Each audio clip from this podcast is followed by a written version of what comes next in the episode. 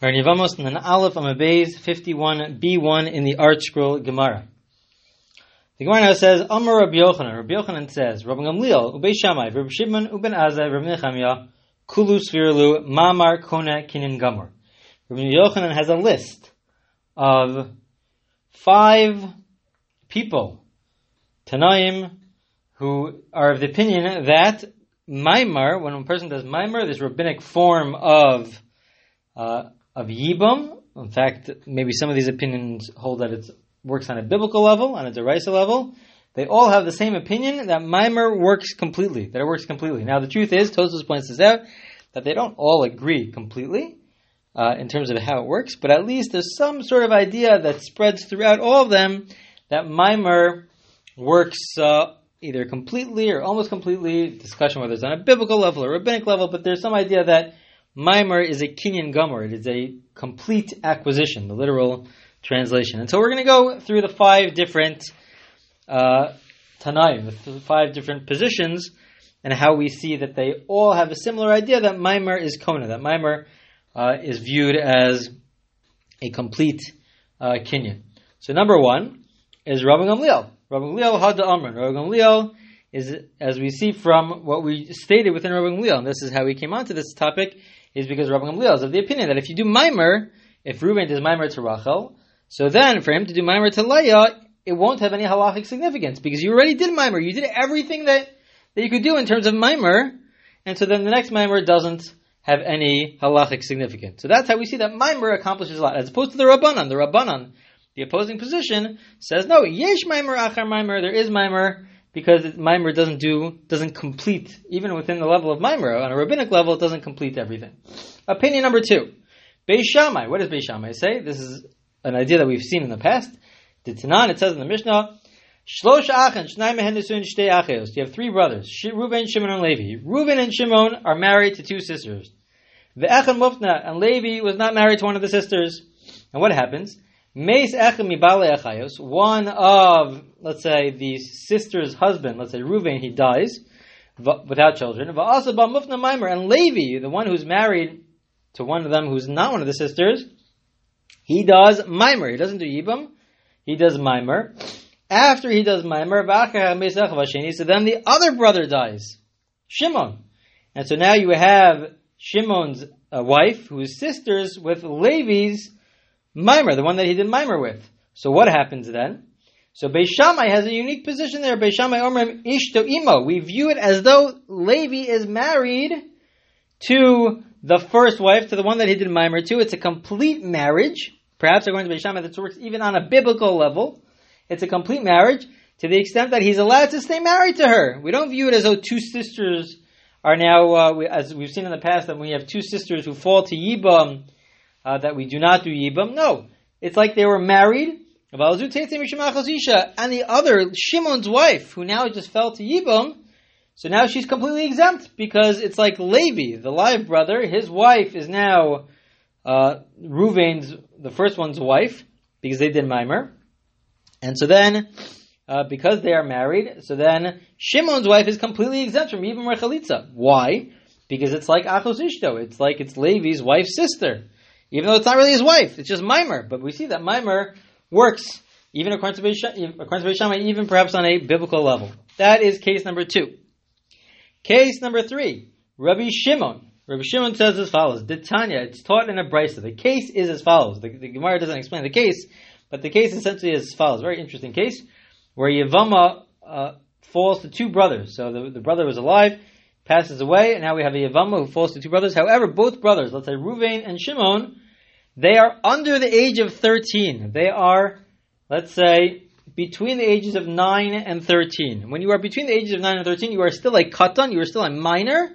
However, halachically speaking, from the age of 9 for a boy, they are able to have a halachic, uh, what's something, what's viewed as a halachic, uh, relations, having that their their their act of sexual relations is viewed as significant from the age of nine. However, it's a katan, it's a minor, so it's uh, it, it's it's unclear. There's a lot. There's gemaras that discuss this issue.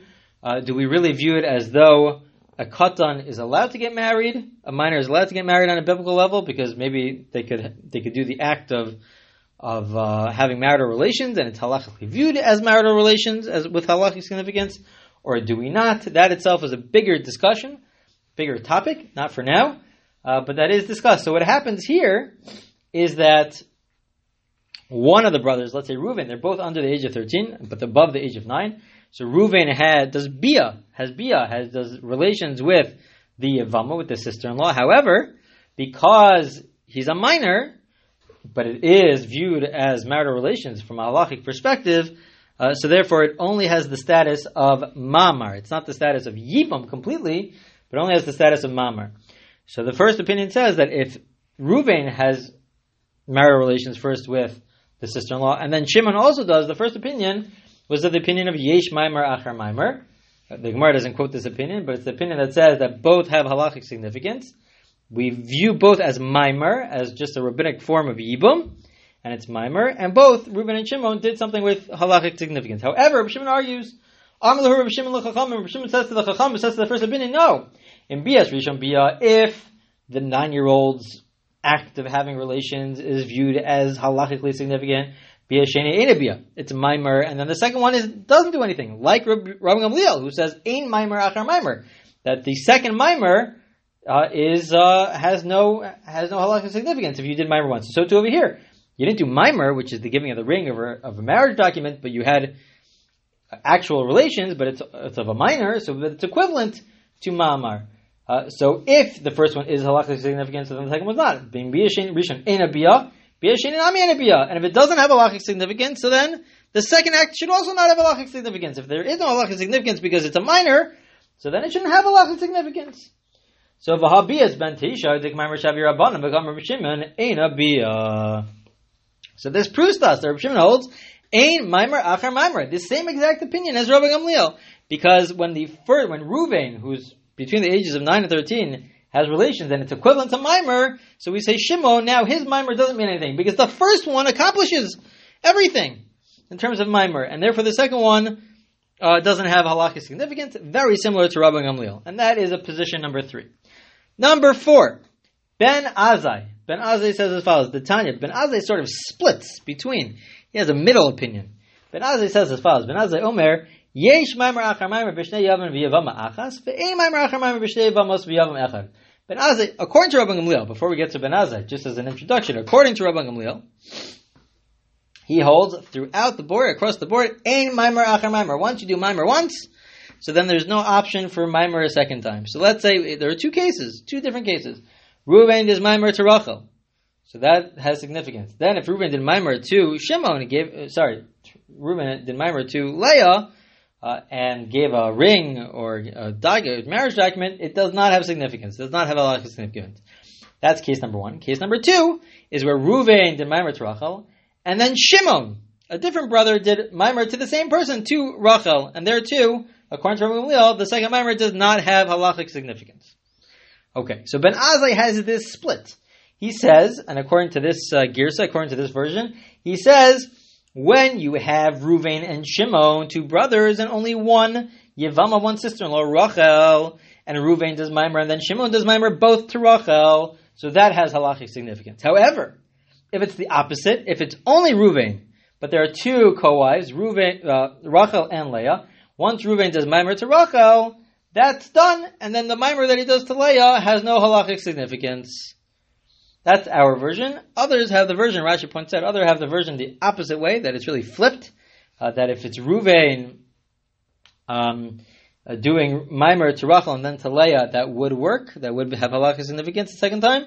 But if it was Reuven and Shimon to Rachel, so then it wouldn't. But it's a split. Basically, Ben Azai says it only applies to one case, but not to the other case. Rabbi Gamliel says it applies across the board. So there's a clear difference. But still, in the end of the day, Ben Azai, we see is of the opinion that at least in a certain circumstance, we say ein mimer achar mimer. That there is no mimer after mimer. That once you did mimer, so then from the perspective of mimer, you've done everything, and then the second mimer won't accomplish uh, anything. Finally, the last the last uh, Tana, Rabbi Nechemia, Rabbi Nechemia says, "Ditnan it's our Mishnah." Rabbi Nechemia Omer Achas Be'ila v'Achas Chalitza. Sorry, Achas Chalitza. Ben betchila ben ben ben besuf ein achareklum. Rabbi Nechemiah is of the opinion that let's say if you did bia, if you did yibum when you weren't supposed to be doing yibum, this is our Mishnah. You did yibum when you're not supposed to do yibum. What's the case? Let's say you gave a get, a rabbinic form of chalitza to Rachel. You cannot go ahead and do yibum to Leah. You can't even do yibum to Rachel. And if you did it, so we saw that there was one opinion that says that it's like it's, it's like the zika didn't stop. It's like that bond didn't end on a rabbinic level. We say that it can it, it remains because you weren't supposed to do yibum. You weren't allowed to do yibum on a rabbinic level because you already gave a get. You already gave a divorce document. So on a rabbinic level, you weren't allowed to do yibum. Rabbi Nechemiah says no. Even though you weren't supposed to do yibum, still anything that happens after that, if you did yibum and then you did mimer after that, for example, to let's say a third person, to a third co-wife, it would not have halachic significance because once you did the yibum, once you had bia, you had marital relations, and you did the the yibum, so then it's like the zika is done, and mimer afterwards has no halachic significance. So the Gemara explains why v'habia psula to mimer shavi rabbanan v'kitani acharei klum. Bia psula, this is referred to as bia psula, invalid yibum, because you weren't allowed to do yibum. The Gemara says that it's equivalent to mamar. It has the rabbinic equivalent to mamar. And since it has the rabbinic equivalence to mamar, so according to Rabbi it's like you did mamar.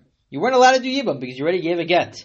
So you weren't allowed to do yibum, but you did yibum anyway. So it's equivalent to mamar. It's, it has, a, has an equivalence to this rabbinic form of yibum because you weren't allowed to do yibum.